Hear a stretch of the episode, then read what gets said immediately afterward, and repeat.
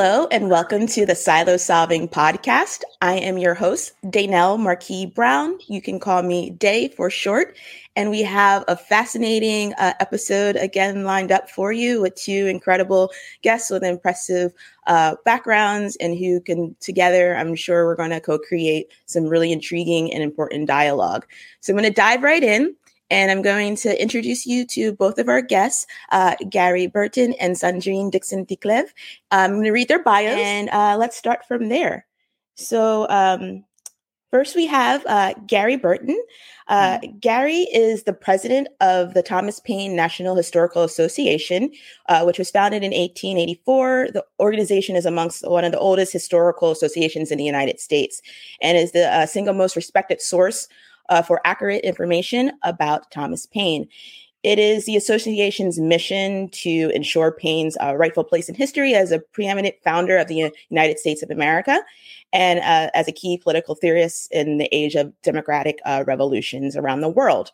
Uh, additionally, uh, Gary is on the international editorial board for an upcoming project on the collected works of uh, Paine and is the coordinator for the Institute of Thomas Paine Studio, Studies at Iona University.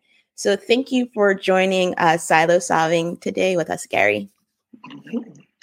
Uh, thank you. Uh, one correction: I've retired from the Institute for Thomas Paine Studies. So, oh, okay. Yeah. Well, thank you for that correction. And it's full it's full time work doing the collected works. So. Okay. Well, thank you for that co- uh, correction. Okay. And um, our next uh, guest, we have uh, Sandrine Dixson-Declève. Uh, she is an international and European climate, energy, sustainable development, sustainable finance, complex systems thought leader. She is currently the co president of the Club of Rome and divides her time between lecturing, facilitating difficult conversations, and advisory work. As co president of the Club of Rome, along with Dr. Mamphela Ramphele, they are the organization's first uh, women presidents. Uh, president. Uh, the mission of the Club of Rome is to apply holistic, interdisciplinary, and long-term thinking to ensure broader societal and planetary well-being. To move towards more equitable economic, financial, and socio-political models, ensure an inclusive human dimension to all systems change, and to emerge from emergency. She has spent her career working with uh, bringing together business leaders, policymakers, acad- uh, academics, NGOs uh, to, unpack, uh, to unpack complex problems. And uh, currently uh, chairs the European Commission expert group on economic and societal impact on research innovation. So, thank you, Sandrine, for joining the Silo Solving podcast as well. It's my pleasure. And so, for uh, context for uh, listeners and, and, and, readers, audience, so uh, the three of us have different um, means of knowing. I've had uh, some conversations with Gary before. This is my first time uh, conversing with Sandrine, and uh, Gary and Sandrine have never spoken with each other either. Hmm. So, um, in terms of just as whenever people who aren't really that familiar with each other goes often there'll be like an icebreaker. So I have this kind of um, a play on an icebreaker, which I call a silo breaker. And so what I'm going to do, I'm going to uh, I'm going to read a, a, particular passage from uh, one of Sandrine, is a co-author of Earth for All, um, a survival guide uh, for humanity. Um, and so uh, I'm going to read a passage from this work, and then I'm going to uh, ask a, question uh, of both of you to respond to, just so we can kind of ease into uh, our conversation. So I'm gonna. So as I'm reading, uh, Gary is like taking it in and from like the perspective of just being mindful of what it come what comes up for you as from the perspective of the research the research that you do and um, etc. So I'm going to read. It says, all of us have a role to play as concerned citizens, as human beings, as people who value our future to support this change. Politicians respond to public voices, and the pathways we are advocating will need public action and a chorus of voices to reach unstoppable momentum. We need a, mo- a movement of movements built on outrage and optimism. We need a change in the narrative. We need to open a conversation in every home, every school, every university, every town and city on how to upgrade our economic system. we think this is possible. We think this is possible. At the end of the day, it is about defending our common sacred values, providing a home for our families, our kids, our loved ones, ensuring the dignity of each human being, and looking forward to the future of a livable planet. So, uh, Sandrine, if you could um, speak to that entry as well as uh, explain to audiences what the Earth for All uh, book and report is and its initiative. Well, it'd be my pleasure. So, first of all, thank you for reading that, what I think is one of the most essential passages in Earth for All. I think the title clearly speaks to itself in the passage that you've just read, in terms of the way in which we believe that we have to thoroughly think through now where we are in terms of our current systems and whether these systems, whether it be our financial system, our economic system, our societal and political systems, are truly servicing people, planet, and prosperity, and are ensuring, as we're facing a poly crisis, that we are going to be able to protect as many citizens of this planet as possible and other species from future pandemics, from future conflict, from future climate, and how do we build resilience in our systems to do so? So, Earth for All, a survival guide for humanity, is an answer to those questions.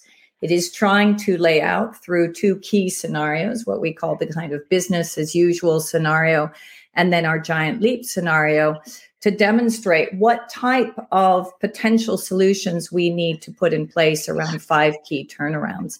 I won't go into those turnarounds with regard to this first question, but also maybe let me give you a little bit of, of historical background around why we felt that this very important publication was necessary at this time. Uh, we released it during the 50th anniversary of the Limits to Growth. Uh, as you may know, this was the seminal report published in 1972 by the Club of Rome, very much demonstrating that there were limits to uh, continued population growth on a finite planet and uh, scenarios which indicated also the potential impacts that we would feel, all impacts and tipping points, which would be around the 2020s. And so here we are in the midst of those impacts. We felt it was important to bring forward a anniversary let's say publication which brought together thought leaders from across the globe economists as well as new modelers looking at the system dynamic modeling to really understand then what is necessary to get us out of these tipping points. What type of short term levers do we need for long term systems change and even medium term systems change? And I assume that that will be the conversation that we will be having as uh, we move forward through this podcast. Thank you for that. Um, and uh, pardon me, uh, Gary, if uh, mm-hmm. what uh, hearing that passage and being um, a Thomas Paine historian uh, and this historian of like um, economics, uh, democracy, etc. Like, what came up for you uh, hearing uh, of the work that uh, the Earth for All initiative is doing? Well, of course, the goals that were just laid out um, are good. Are they're crucial. Um, what I kept thinking about as I heard that introduction was there are obstacles in front of us that um, are huge that Paine faced similar obstacles in his age. And I'm not only a researcher and historian for the past 50 years uh, on Paine, I'm also have been a political activist in many levels. And the issue of overwhelming wealth that Paine faced in his time with the monarchies is still in place. And I see that as the crucial problem. Paine's solution was to ensure democracy and based on equality. And we're so far away from that, it's it's still as scary as it was back in the days of the monarchs. Um, uh, the resurgence of uh, autocracies, um, I think, is linked to the monopoly of wealth. And which causes some of the issues that were brought up uh, uh, the, the poverty, the destruction of the planet for profit. Um, these are issues that can only be solved by a mass movement, and that has its uh, uh, fallbacks. Um, but I still believe what Paine believed that without a mass participation in any major project, any major political project, is doomed to failure.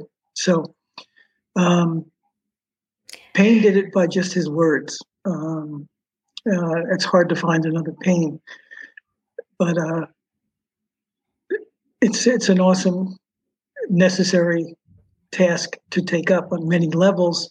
And this is an expert uh, who can tell us um, what's going on out there. Uh, so I will bring uh, what I can to an historical context to this discussion. Um, on that note, uh, if you could speak to uh, this for some for people who do not know uh, who Thomas Paine was, and protect, mm-hmm. perhaps particularly through uh, uh, the the revolution um, and uh, the Declaration of Independence as an entryway to an introduction to anchor who he is into this conversation. Right. Um, his role in the American Revolution was crucial, but it wasn't the dominant thing that he did. The dominant thing that he did was to introduce what we call modern democracy. Paine is the person who introduced that. Uh, all power should go to the people. Um, and he set up structures to, to implement that. Um, and his hopes were dashed by the Constitutional Convention, which was a co- convention of all the oligarchs in America. And they set up structures that prohibit uh, a mass democracy. So he kept working, kept writing, um, got involved in the French Revolution, and when he wrote Rights of Man, that became the textbook for what scholars call the age of democratic revolutions. That is the foundation of it. Um, spread all over the world South America, Russia, Asia. Um, Rights of Man became the Bible of how to end autocracies. Uh, we're still in that era. Um, and that makes change still as difficult as it was in his day.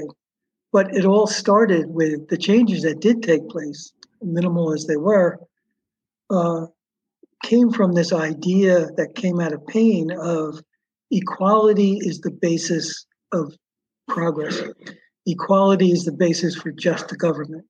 Without equality, nothing can proceed on a positive basis. So uh, that is that is his message, and that's still a major issue in the world today. So historically, I wouldn't confine him to the American Revolution. Um, in many ways, they rejected Paine's uh, and Franklin's ideas about the American Revolution. Um, but his words keep spreading. They suppressed him for 100 years more. Um, he's, he's having a new life these days. There actually, we got through the Congress uh, law to put a statue up to Thomas Paine in Washington um, which will be a big event. People are going to start asking questions about the politics of Paine, which would be a positive move. Um, but all I can say is, I think we're still in the age where uh, monopoly of wealth is the uh, is the obstacle. It's the brick wall on the marathon we have to run that's standing in front of us, um, uh, and that's where Paine can be a vital help. So, one of the reasons, as as I was reading uh, Earth for All, and um, had been uh, reading more and more some of uh, Thomas Paine's works, and revisiting like the limits of growth, I was, uh, and I, as well, just myself, I started 20 years ago trying to uh, trying to do my part in the sustainability movement, and it's this notion of time of like throughout history, you see people and and movements happening and it's like i'm just really curious and uh concerned about what those uh, barriers are for progression. Um, and one of the reasons why i wanted to have this conversation on this podcast called silo solving which is um, about uh, helping to create communication bridges for better collaboration to break down such barriers, is to kind of um, see what conversations can be created to help make uh, this Earth for All initiative um, to add more momentum. And I came across um, this passage of, or I, I, didn't come across this passage uh, through like the, the, Thomas Paine Historical Association. That's how I uh, learned about this work. Um, and Sandrine, I want to read it for you. I'm going to tee it back just to see what you, uh, what comes up for you when I'm about to read something from the 18th century. Um, I'll, I'll, just leave it as that. So it says. Um, so this is in regards okay so this this entry is from uh, a piece called agrarian justice which was written in 1796 and it says it is a position not to be controverted that the earth in its natural uncultivated state was and ever would have continued to be the common property of the human race in that state, every man um, in, in collective of men, every person would have been born to property. He would have been a joint life proprietor with rest in the property of the soil and in all its natural productions, vegetable and animals. Um, and it goes on to talk about um, that there are limits to what the earth can provide. But um, just in terms of just thoughts of uh, hearing that historical um, echo coming up in now in 2023 what does that bring up to you for you so let me reflect both on that and also the beautiful words that were pronounced by Gary um, and bringing in the historical significance of so much. You know, I, I do find that obviously history repeats itself. And, and unfortunately, um, the human mind and spirit does not learn in the way that it should to truly evolve and and also shift its its its impact um, whether it be relationships with the earth or whether it be relationships with other human beings if if we look at the disappointment of not having taken into consideration the depth of the the signals around the need for true democracy coming from Paine's work we could say the same even in terms of the depth of the messaging that we had from the limits to growth. I mean, I can read you a passage where we clearly indicated, and this was obviously the, the, the joint efforts of the researchers who put together this system dynamic model, indicating this supreme effort is a challenge for our generation. It cannot be passed on to the next. The effort must be resolutely undertaken without delay, and significant redirection must be achieved during this decade. This was pronounced in 1972. and here we are talking about the next generation. Um, as if as if we didn't already know 50 years ago. Why is why is this important and also what you've just indicated around the global commons? Because we tend to move into a technocratic response to everything that we actually do. If we look at today's challenges there is a response which is predominantly around technology will actually fix everything or as was very in, was said by gary uh, wealth will fix everything. Um, when we know that it is the overwhelming wealth and the lack of distribution of wealth that actually will be our greatest demise and we've known for for many many decades. Add to that then the fact that now we are faced as i said with that poly crisis and that we have to actually put in place systems that truly do focus on equity and wealth distribution now so fast at a time when we are faced with these crises and that is where i think it's really important that this work from earth for all is taken into consideration because listening to what Gary says, it is trying to give a response to that overwhelming wealth issue. Uh, just last week, we were in Davos and we issued a letter based on the results of Earth for All, indicating that we need proper taxation of the richest, that we need to address wealth distribution as an absolute fundamental right for citizens, but also for the stability of our society and our markets. Because we can see that, in particular on the European market, but across the globe, the inflationary impact and energy poverty, for example, is triggering a backlash and could potentially also have an impact on democratic processes and a growth in autocratic and also populistic movements rather than true democracies. So I, I think that the way in which we've tried to address this in Earth for All is indicating very clearly that while we are faced with the climate crisis, while we're faced with probably more pandemics and increasing conflict, we must take into consideration those three turnarounds out of the five, and I'll list them now inequality, poverty, and empowerment at the same time. And when we speak about empowerment, that is very much recognizing the role of women within the economy. We can see it through, for example, the COVID crisis and the way in which caretakers, in particular the role of women, which has been sidelined up until now, was a fundamental part of the way in which we transformed and got out of the COVID crisis, and therefore demonstrates the importance of the care economy as a fundamental part of our real economy, not just a parallel economy. But we also see that we need to empower women in order to give them more decision making rights, but also the possibility to have a direct impact on population growth, in particular in certain areas where the decision making power of the woman is minimalized, as is access to education. So, to come back to your question on the global commons, and what I really liked was this passage also, Gary, that you spoke of around equality is the basis for progress, but also that the power should go to the people.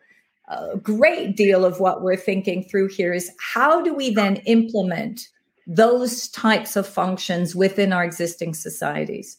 Uh, for example, citizen assemblies or the possibility of creating a universal basic dividend where we would actually tax the commons, in particular those that are taking natural resources, multinationals that now, for example, in the energy sector, are making huge windfall profits and redistribute those funds back to the people who should have, and that comes back to your passage, who should have ownership of those natural resources, as much of the right to that ownership than multinationals that have actually usurped that right for themselves.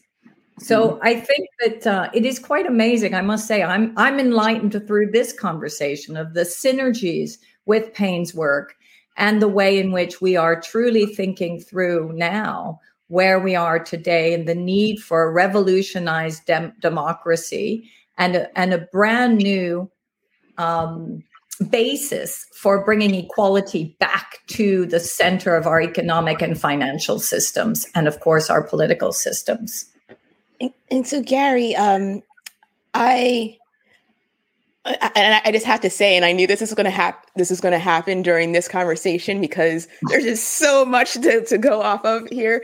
Um, but one of the something that I found again fascinated as I was reading through things in parallel, just wondering, it's like from from Paine's uh, from Thomas Paine's point of view, if he could like say from all those hundreds years later like people of 2023 wake up learn from my mistakes um, or not mistakes but learn from the mistakes of that time if there's like insights.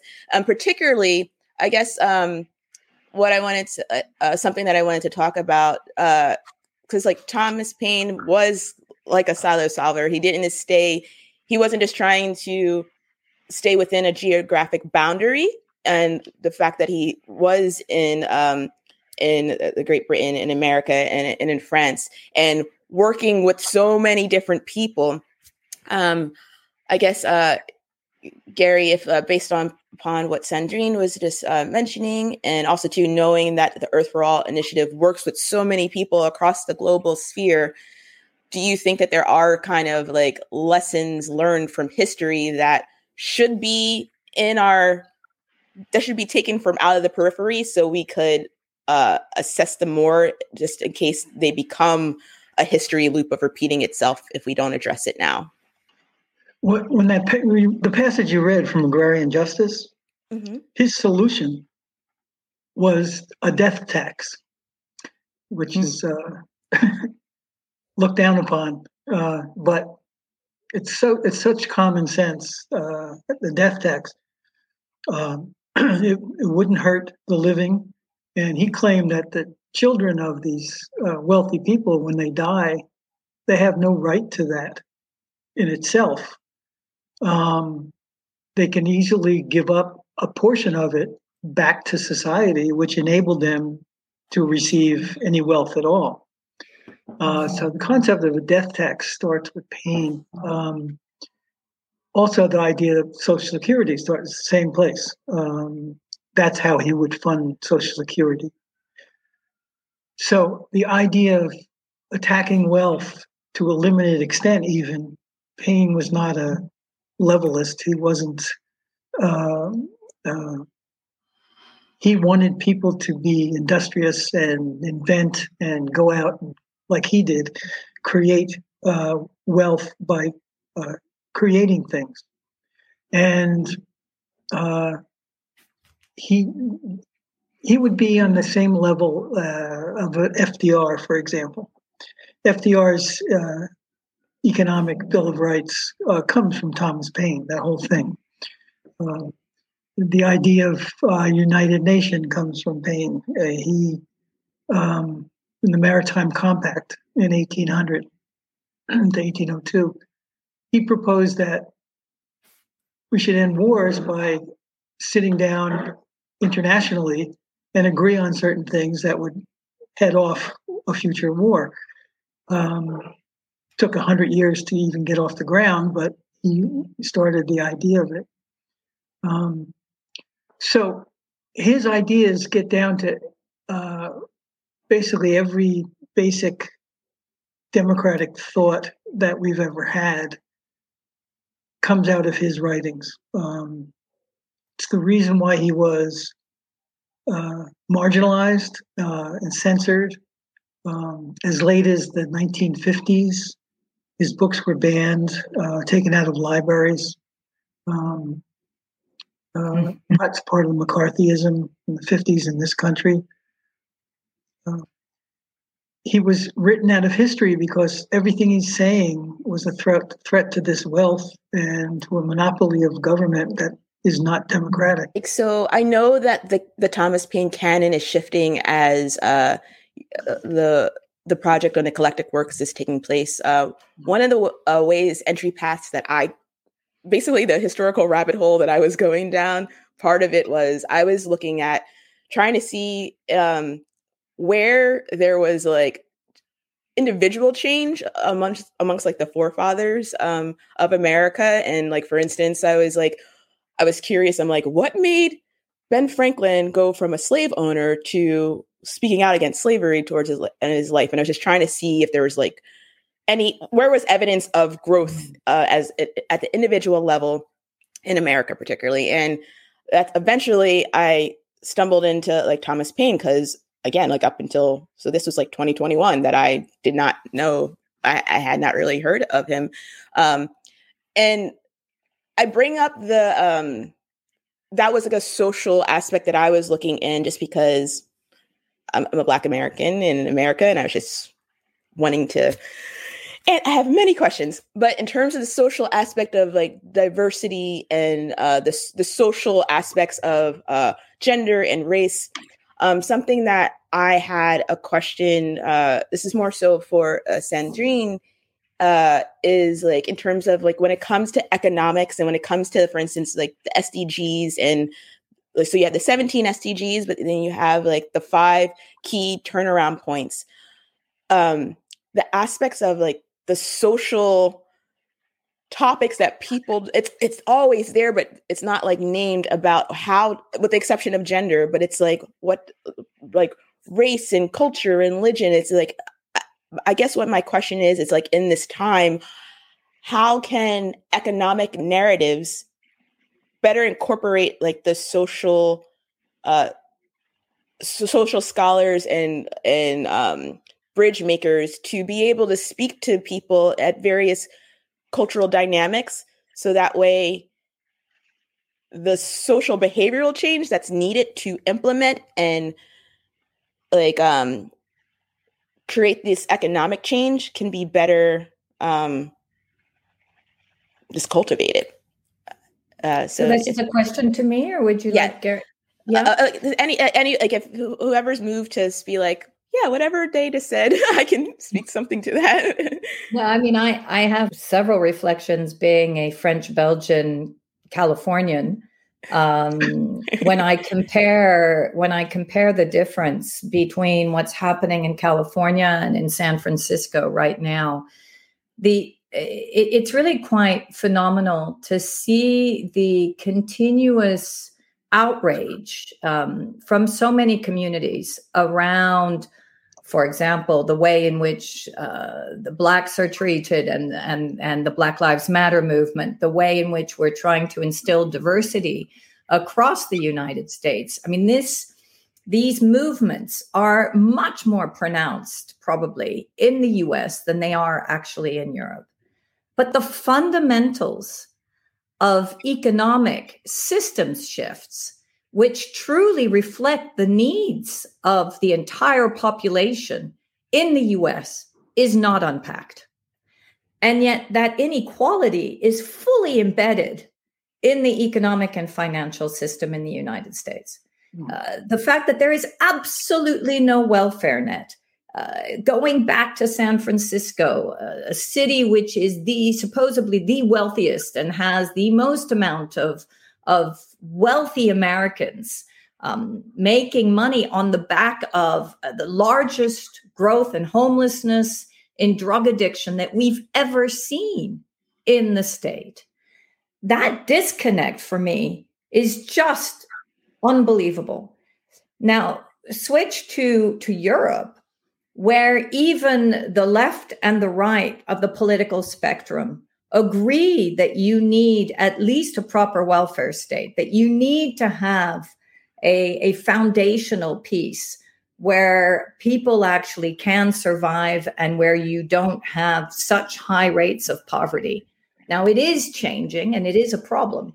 But overall, there is this agreement across the left and the right that you need to have some kind of social safety net.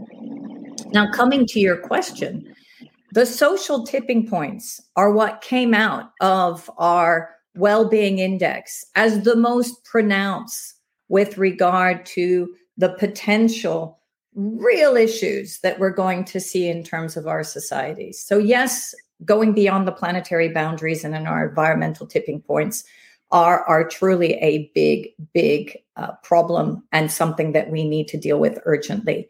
But the social tipping points are actually even more important because the difference between the rich in the north and the poorest communities and most vulnerable communities to the impacts of the planetary boundaries rebound effects are in the south. So that inequality is huge and it's growing. And there you need to obviously instill conversations around debt cancellation, special drawing rights, the way in which we address trade deficits, et cetera, and also basic income. But then the inequality within our wealthiest, highest income countries is also growing. And, and there we need to immediately understand that is truly, and in particular in the US, uh, those that actually are not white Americans necessarily, um, that are the hardest hit and the most vulnerable parts of, of our population. So I, I, guess my my key question back in terms of also where we are in the US is we need a complete rethink. And how is that going to happen when exactly, as Gary has said, the wealthiest are getting wealthier? We don't even have a democracy anymore as it's been usurped by lobbying interests and no longer truly services the lives and livelihoods of people, nor the universal rights of people to have access to cheap energy, to have access to food, to have access to all of the world's essentials or the most essential um, material well-being that we actually need. Gary, like um, so another thing that fascinated um, me or fascinates me about Thomas Paine, and another thing that drew me in. So I have a I have different careers, if you will, but like done a lot of work. Do a lot of work in like communication design and like uh, and have worked in the realms of like advertising, etc. And just from a history of communications um, and movements, I was just fascinated by this the the reach of like common sense, but also too just like, like fascinated by like the reach of like the limits of growth and it's the power of of words and just being delivered delivered and accessible how much that can make a change. And so in the and this is i'm just i'm talking this out because that's part of this podcast like not to get every answers but just to like start these conversations and, and reflect upon them. In this age of in the digital world where there's just so much information.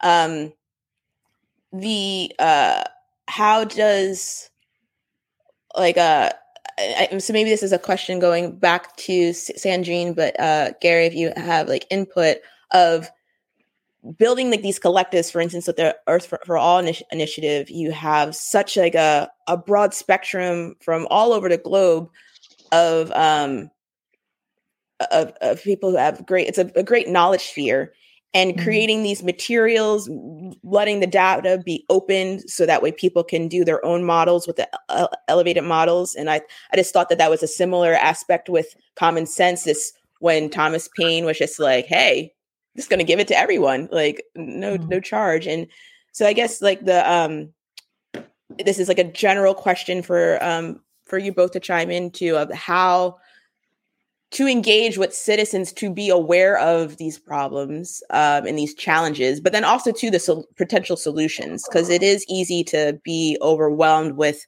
there's just so much. But one of the great things about Earth for All um, and acknowledging like the SDGs, you, got, you guys break it down to like five focus areas to make more actionable steps. So that's an open-ended question for you to interpret however uh, may resonate. But um, if you could uh, pivot from what I just said. In the early 18th and through the late 18th century, the newspaper, the printing presses, and the mass distribution of the printed word is pretty much equivocal to the social media explosion and the technology today. Um, that enabled uh, Paine to reach a lot of people, and that's when the world started changing rapidly uh, in terms of movement towards some kind of democratic uh, safeguards. Um, so that's going on now in a mass confusion, um, and that's why the autocrats target misinformation. Um, uh, that's how Putin survives and advances and disrupts uh, enemies. It's just a massive dis and misinformation campaigns. Mm-hmm. We have to start emphasizing uh, reality, uh, fact based, uh, evidence based information as the key to making a step forward. Because overnight, you can take a good idea and have it subverted uh, across the, around the globe um, uh, with a few messages, a few however whatever vehicle you use, and it creates a sense of malaise. Like there's just too much. In the 18th century, they never said, "Well, it's too much reading in this newspaper. I'm not going to listen." And they had more negative press against ideas of Paine than there was positive but he still triumphed. You know, the kernel of what is the truth uh, will eventually win out, but it takes generations. It doesn't take years. We don't have generations. Um, again, I go back to the fundamental issue, and that is unless you have a mass movement, nothing's going to move. because wealth and the power that they wield feel safe um, as long as there's not a mass movement, which is why all their energies is spent on suppressing that, which you could see clearly today in Iran, for example, but it happens in, in, in America as well. Uh, you can't have a sustainable mass movement um, with what we're facing now unless we start finding a way to reach people on a, on a level of uh, communication. And that's not being done. Uh, we're being drowned out. Like, don't change the existing system is the motto of the accepted progressive left in America. And that's that's not it. Um, I don't know what it is, but it, it's not changing the world. Um, to maintain the status quo is the fight against uh, growing fascism, but it's not going to address any of these issues that we are talking about, you are talking about mostly. I'm just adding sideline. Um, so, to me, that's in order to form a mass movement, to order to address the problems that you're talking about, you need vehicles to do that. It's got to be a mass movement. Um, and uh, to start that, I would look to Paine again. Um, uh, the truth will bear, will bear out um, was his motto. Uh, if opinions are free, truth will bear out, but he didn't give it a time frame. And what's different now from his time is that we don't have the time that he had to spread this out. Uh, he had a couple centuries. Uh, we only have a couple decades, so mm-hmm. it's tough uh, to overcome that. But communication is still the key. Sandrine, uh, can you speak a, a bit to um, systems thinking and dynamics, and um, maybe of like how to identify like as uh, the meta uh, Donella Meadows with like uh, the the leverage points within those mm-hmm. systems as we're trying to fix the system. Yeah, absolutely. So I could not agree more with what Gary has just said around communication. Let me add a few words to that, and then I'll go into systems thinking and the power of systems thinking and also leverage points. We absolutely need a mass movement. And it's interesting that Paine used words in order to influence. And we both believe in the strength of words. You know, we've really shifted the Club of Rome where for the last 50 years, many publications all bringing forward evidence based analysis from scientists, economists, thought leaders, very much demonstrating the trajectory that the world was going to, linked to what we call the human problematique and how you unpack wicked problems. And we realized when myself and Mamphela took power that actually we really needed to properly translate those words into action. And what would that look like? And coming to what Gary has said, there are ways in which we really do need to be one step ahead. Um, unfortunately, I I wish that everyone is on the same level of understanding what truth truly is, because these days the misinterpretation of truth through the way in which it is manipulated, exactly to your point, Gary, around the, what we've seen through Putin himself or Trump in the US, um, the way in which we've completely repackaged what we all believe is truth. Look at the denialists with regard to climate change versus those that understand that climate change is truly upon us. 98% of the scientific community has the proof to demonstrate that actually climate change exists. And yet we give as much time to that 2% of deniers as we do to the 98%. I mean, that is absolutely ridiculous. So, how do you combat that? Because it's a very strong movement against. And I'll point to, for example, even just Ronald Reagan against the limits to growth when he made his famous speech saying, There are no limits to growth, there's only limits, because there are only um, the whole how did he say it he said there are no limits there are limits to growth no what did he say? There are no limits to growth because there are no limits to our imagination. That's the way he said it. and and human intelligence. And human intelligence would solve everything. But if human intelligence is not focused on other people apart from just lining its pocket with profits then actually it doesn't enable us to get out of the mess that we've created. And and that mm-hmm. why I, I truly believe that we need a strategic engine room. And that's a little bit what we've tried to create through earth for all it's really a cambridge analytica for good it means that we truly understand that actually that mass movement has to occur at a variety of different levels. In terms of the citizen level, we need to have citizen assemblies that are linked to democratic processes to engage citizens in this discussion then exactly as you said, we need to ensure that we have open and transparent evidence based information, that we show how we've produced our dynamic modeling, what that looks like. And that also opens people's eyes to the power of systems thinking and systems modeling because it looks at the interrelationships and the impacts between different decisions across different sectors, across different parts of our economy, between our economy, our finance system, and our political system. But it also means that we respond truly to what most people are saying. Because when we are told by policymakers transformation is too difficult, we have to get brave enough to say, hold on, we've just gone through two and a half years of COVID where we saw that we were able to transform pretty damn fast. We made people wear masks. We actually introduced mass vaccine policies. And we also introduced vast and very important lockdowns in many countries, all of which was transformative and enabled by state action. And I think that holding those policymakers accountable for what they've just gone through and showing them, and this is the systems approach, joining the dots between what is happening and how we can act.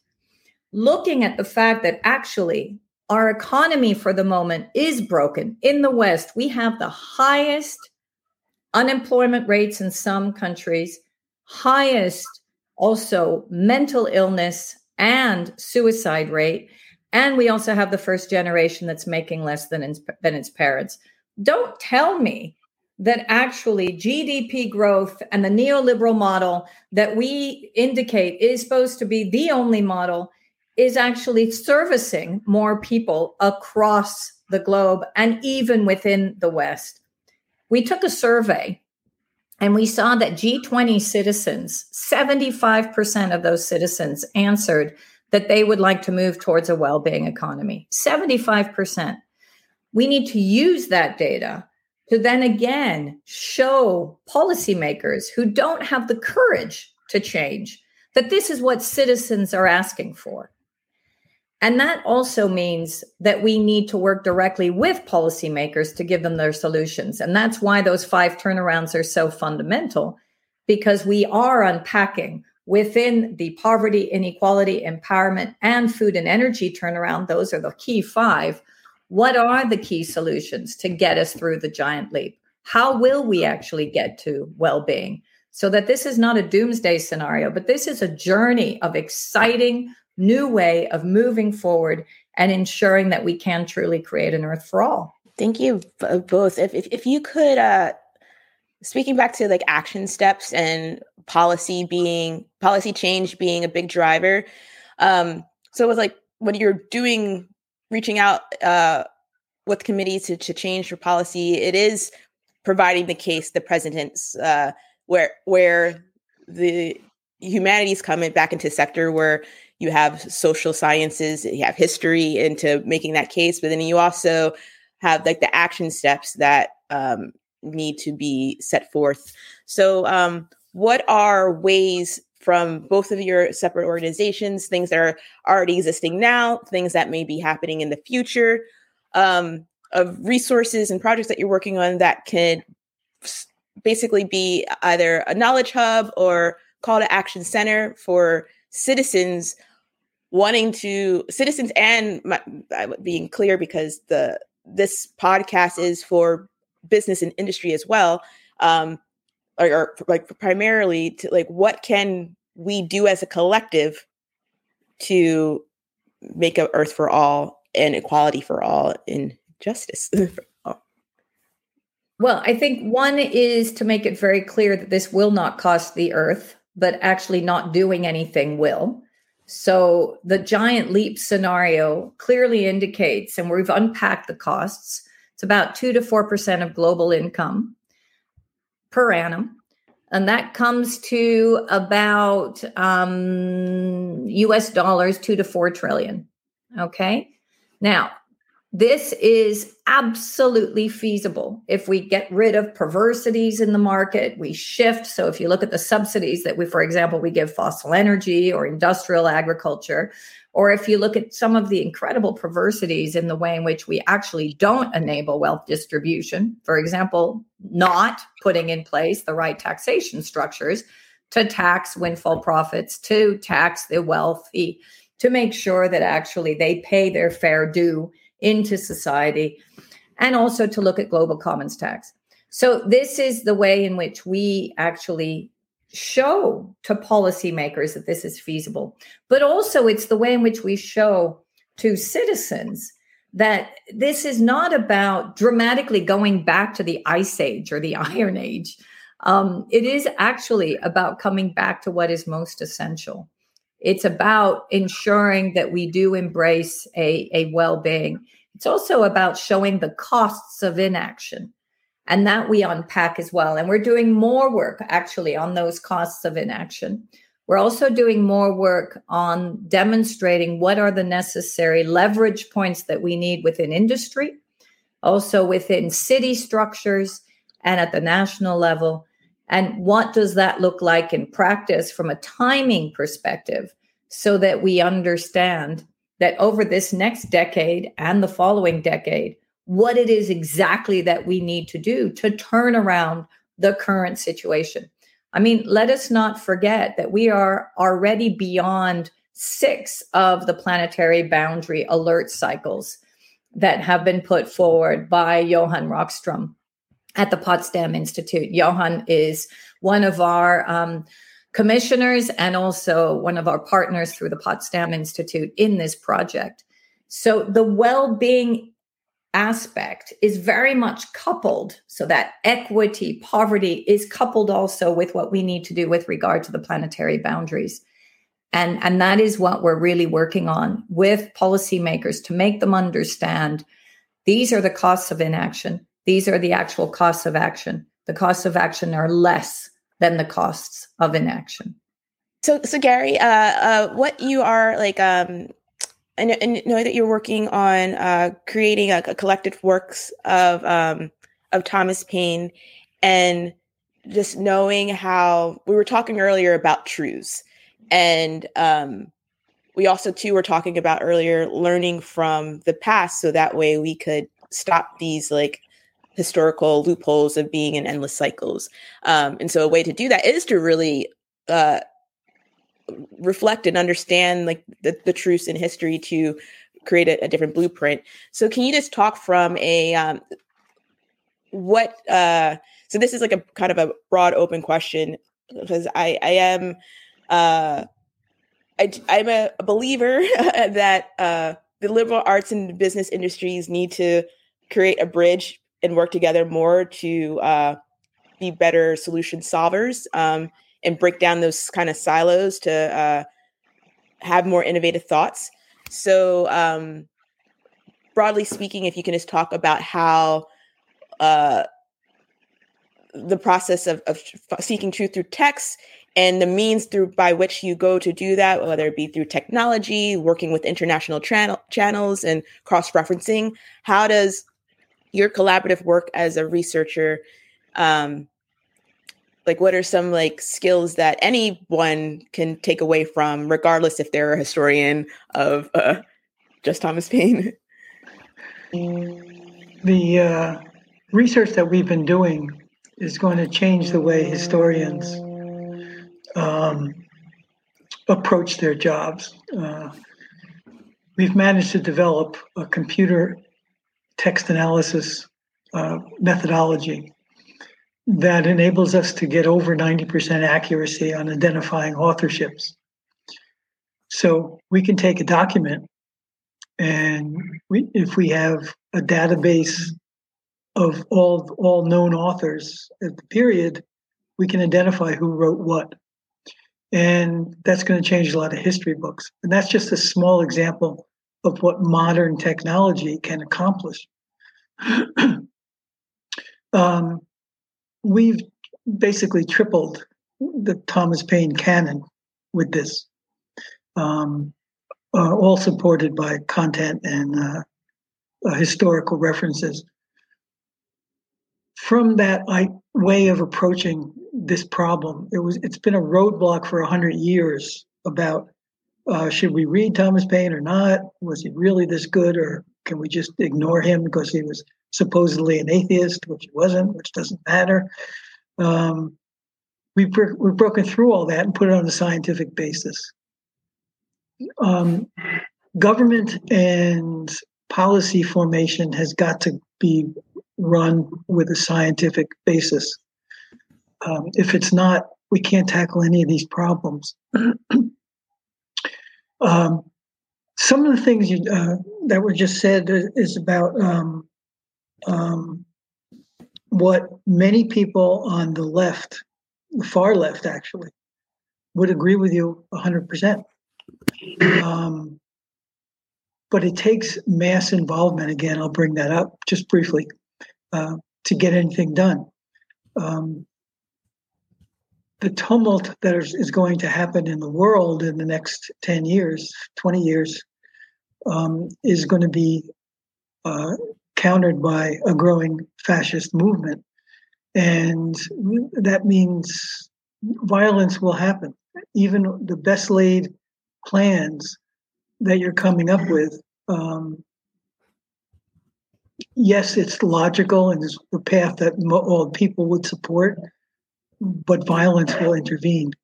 And without the mass movement, you're not going to interrupt that. I meant to say that before. That's why I'm in, inserting it right now. Um, that's something to take heed of. Um, uh, we're going up against the wealth of the world. I don't think the people who pull the levers of power uh, and financing um, are afraid of global warming.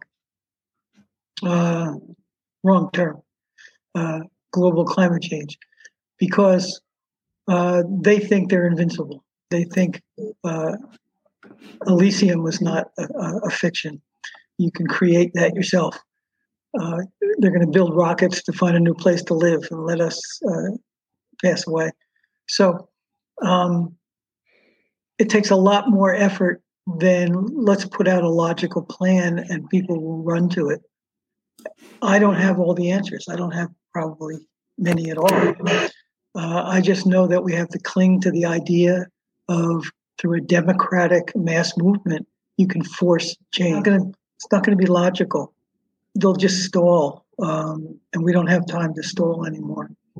So I don't have many uh, positive things to, to say. Uh, at my age, uh, I don't see an end to this, but maybe at your age, uh, you can ha- maintain some hope. Um, but the hope is going to come from a democratic approach. It has to be it has to be absolute equality in the world, which means rights to economic uh, existence, a right to um, freedom of uh, our own bodies, um, a right to all the basics that are being challenged now. Um, and it's not being challenged in a vacuum, it's being challenged um, as an element to um, have people fight each other. Um, that's the program in America. And it's going to take a global stance. When we have to move a couple of billion people away from the oceans, mm-hmm. how that's going to be done is going to be um, uh, the few hundred people are thinking, well, fascism is the best way to do that. Um, we'll just tell them what to do. It's, if it's not on a democratic basis, it's going to be uh, um, explosive to say the least. So I don't have a lot of positivity as much as everyone else here, but uh, that's my age talking. And um, uh, I keep falling back on Paine because what he faced, uh, the religious dogmatism, the absolutism, the uh, lack of even acknowledging that there's such a thing as a right, which uh, Burke, Burke, Edmund Burke, uh, uh, an ally of Paine early on, uh, became his biggest enemy. Um, that struggle still going on. Uh, the Burke Paine debate is fighting for the idea of democracy. Um, and all these elements are combined. You have to science is going to help, just like it did in Paine's age, communications. And there is a way out, but it's all based on politics and a democratic mechanism, not a absolutist mechanism. No, that's a great point. And just to reinforce and to tie it back in as like we um as we like wrap up, um that being a common denominator of what you were saying, like what like because uh, Thomas Paine and, and agrarian justice was using uh, quantifiable like data sets of like when he was figuring out what was the uh, what taxes or what finances should be given to the citizens um, and the limits of growth and using like the um, like the the, uh, the models and using technology to as a as a partner in the solution making for projecting um, a pathway forward and even now with like earth for all there is it's kind of a it is on all hands and technology on deck, but but with intention uh, and how technology can be used to amplify. But at the end of the day, it's what we put into it, um, and having that integrity and that truth, and uh, and sometimes truths aren't rainbows and but like and butterflies, and so we need to hear mm-hmm. some harshness because that's been part of the perpetuation of just thinking, oh, it's going to fix itself. And it's when you do look back at the evidence and like the, the statistics and you see those patterns, that is, that's just, um, that is a, the element of, of truth. So, um, uh, before I do, um, my official sign off for like recording, um, is there uh, after having this conversation with each other uh, and, and, myself and hearing more from different perspectives um, sandrine and gary do you have any particular questions for each other I just want to thank Gary for his incredible work. Um, I I can't help but think that um, Paine has obviously in this context two very important significance. One about the incredible work that thomas paine undertook and his resilience to push back but also the word itself in today's society. I actually think that we have to acknowledge that it will be painful and pain is not necessarily a bad thing. We grow and evolve through pain and that is fundamental. We've become a society of complicit, complacent, anesthetized human mm. beings who, who believe that actually um, the less amount of pain, the better. We take painkillers for everything. And yet we continue to be addicted to all the wrong things. So maybe the the symbolism of this incredible podcast is that in Thomas Paine's work, we also need to think about we can only grow through pain and our knowledge of what pain produced and also the Good fact one. that we will truly have to build ourselves potentially from the ashes uh, we also have to think about the historical significance of what we've seen and what we've done as human beings and tap into the potential of that human spirit the positive human spirit that came out of, for example, the Second World War, that came out of the abolishment of slavery, that came out of the anti-apartheid movement and the the obliteration of apartheid in South Africa. That's what we need to build on. We need to remind ourselves that this is a democratic revolution, in Paine's words. Mm-hmm. And that is exactly what we need to stand up to the plate for now in today's world. I agree think like uh, that's a great sum- summary. Um, yeah. uh, the impact that Paine can still have um, on politics today is starting to emerge slowly. Um, uh, people like Jamie Raskin in Washington is mm-hmm. he spearheaded this fight for a statue in Washington, and it looks like it's going to happen. Um, it'll it'll create many people say, uh, saying, "Who is this guy?" Because most people don't know who Thomas Paine is, and if that if they start picking up uh, some of his writings, it might help towards this uh, push towards re-democratizing this country, um, and that'll have an impact. Um, that's it. Thank you so much, uh, Sandrine and Gary, for joining this episode of Silo Solving. Uh, mm-hmm. Uh, you you both like this really gave us um, a lot to think with and like tools and um, pathways forward just to like keep up and create more momentum. And so it's greatly appreciated. Uh, for audiences, I will uh, uh, give a link to the Earth for All and um, some uh, for resources for uh, Thomas Paine's uh, works, and continue the conversation. And um, let's do what we can. Thank you very much. Thank you.